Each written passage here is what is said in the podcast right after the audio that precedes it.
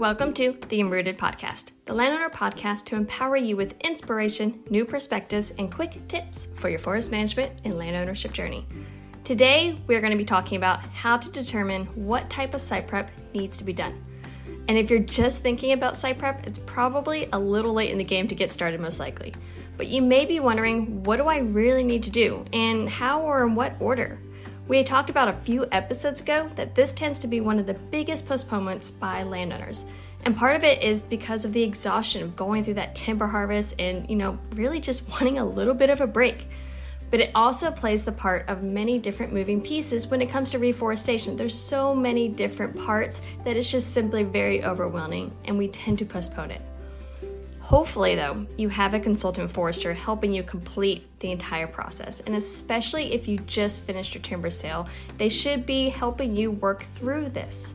But if you're moving forward with this on your own, it can definitely start to feel overwhelming with the different contractors and trying to line them up early enough, but also in the right order because the spray guy can't come until the chopping guy is finished, or you'll have to switch the spray guy from a tractor to an aerial spray, which of course is more money and may not be as effective. But we also have to make sure we allow plenty of time between the spray and our planting, or it could damage our seedlings. Why do we even need to do all of this? It seems pretty clean out there right now. Can't I just go out and plant seedlings in the ground? I've been asked why do we need to do all of this? It costs a lot of money when, you know, trees come up for free anyways. Well, that's true. Trees will come up for free, you know, eventually. Anyways. But the purpose of site prep is to prepare the foundation for your seedlings that you are paying money for, you are investing in to create that revenue potentially later in life. If you're not doing natural reforestation, where you let nature be nature more or less, which most of the time I don't advise to do, and you can check out my article on that titled Should I Do Natural Regeneration? But if you plan on buying seedlings and intentionally replanting, you want to ensure that those seedlings have the best chance to thrive rather than just simply survive. Because it is the foundation you set now that will help determine what your potential volume and value will be later. Let me phrase it a little differently for a moment, okay? When you have company that comes over to your house, and I'm not talking about the neighbor that has three kids that are over all the time, or your best friend Jane who really doesn't care about what things look like in your house. I'm thinking more like the in laws are coming over for dinner, or your spouse's boss or coworker is coming over. Well, you're probably looking around the house and thinking, I need to get things straightened up and cleaned up before they get here. Because it's our natural thoughts that our house could determine what other people's impression of us may be, and we want to make sure we lay out a welcoming and comforting home for them. So we're cleaning our house before those guests come to dinner.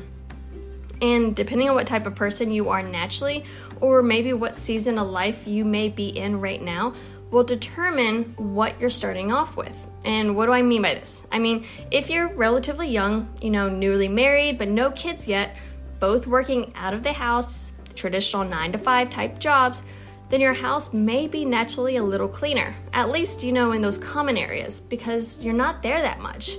And you'll probably have to do a quick decluttering of the mail, maybe take out some of the cups that you left out, some dusting of the dinner table, and ensure all that the dishes are cleaned.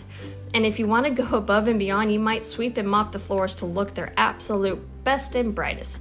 But all in all, it's a relatively light spruce up before dinner.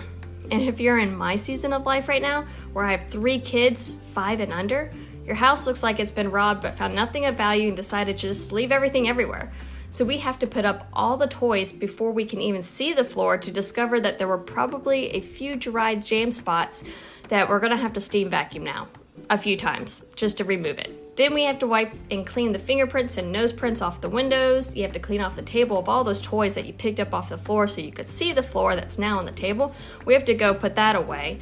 And laundry's been on the couch for four days, so we have to go hide that somewhere. In these two examples, you can see how two different types of lifestyle, two different stages of life, can drastically change how and what you need to do to get the house in quote unquote order before the dinner guests come over.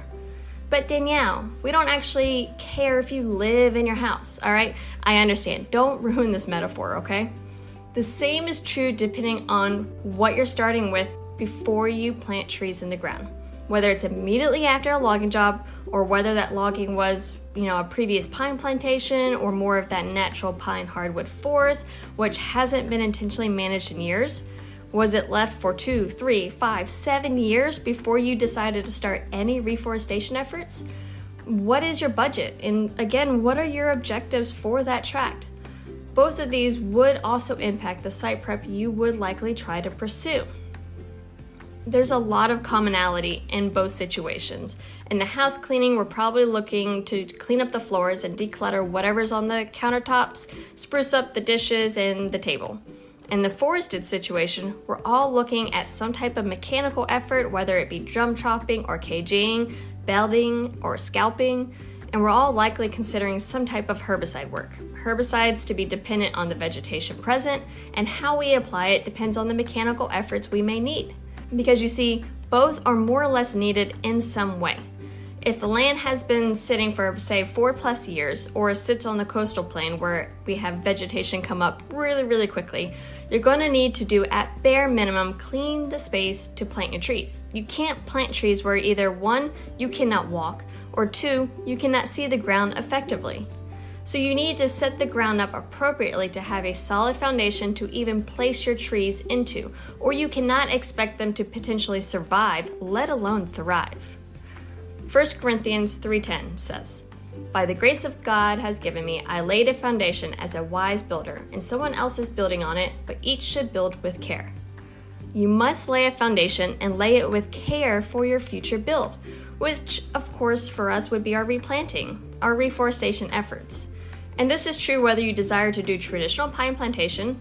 Well, it's especially true for those cases, but it's true whether you're looking at loblolly or slash or longleaf pine, or even if you're looking to do some other type of reforestation effort, you must lay a foundation before you plant your trees.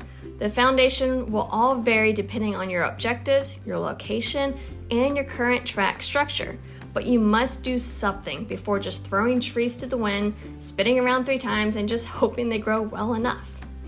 So, if all of our foundations, all of our site prep varies dependent on what I just said our current tract structure, our location, our objectives for the future how do we determine what and when we should be doing different methods? I'm glad you asked. That is what your forester is for especially consultant foresters, but even your local county forester can help you in these efforts. The foresters can look at your tract, understand what you say your goals are and are desiring, and write you up a management recommendation plan, sometimes referred to as a brief management plan, because it will only cover your reforestation needs for this one tract, for this one stand, which will likely give you the guidance you need to move forward. It'll most likely tell you everything they recommend, you know, the top notch, everything you should be doing.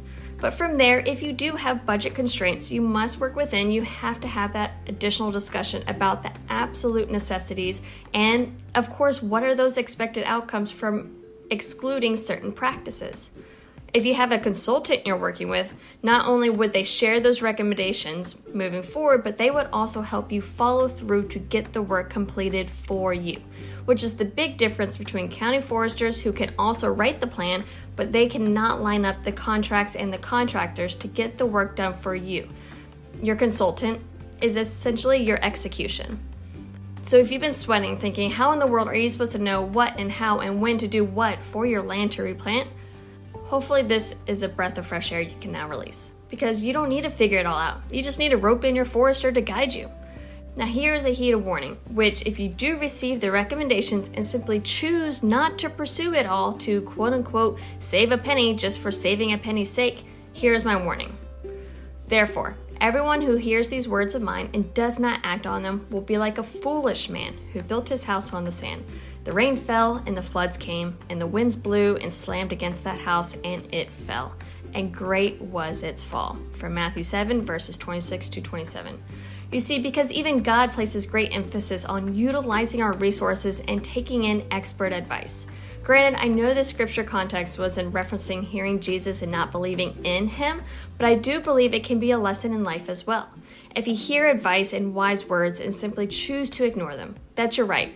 But do not be surprised when the challenges of life arise and your own house of decisions doesn't last through the trials. The way of fools seems right to them, but the wise listen to advice. Proverbs 12:15.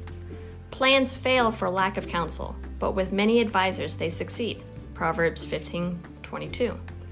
Therefore, everyone who hears these words of mine and acts on them may be compared to a wise man who built his house on the rock, and the rain fell, and the floods came, and the winds blew and slammed against that house, and yet it did not fall, for it, it had been founded on the rock. Matthew chapter 7, verses 24 through 25. The Bible is filled with warnings and heeds against not taking on advice and counsel or taking advice and not heeding to those words.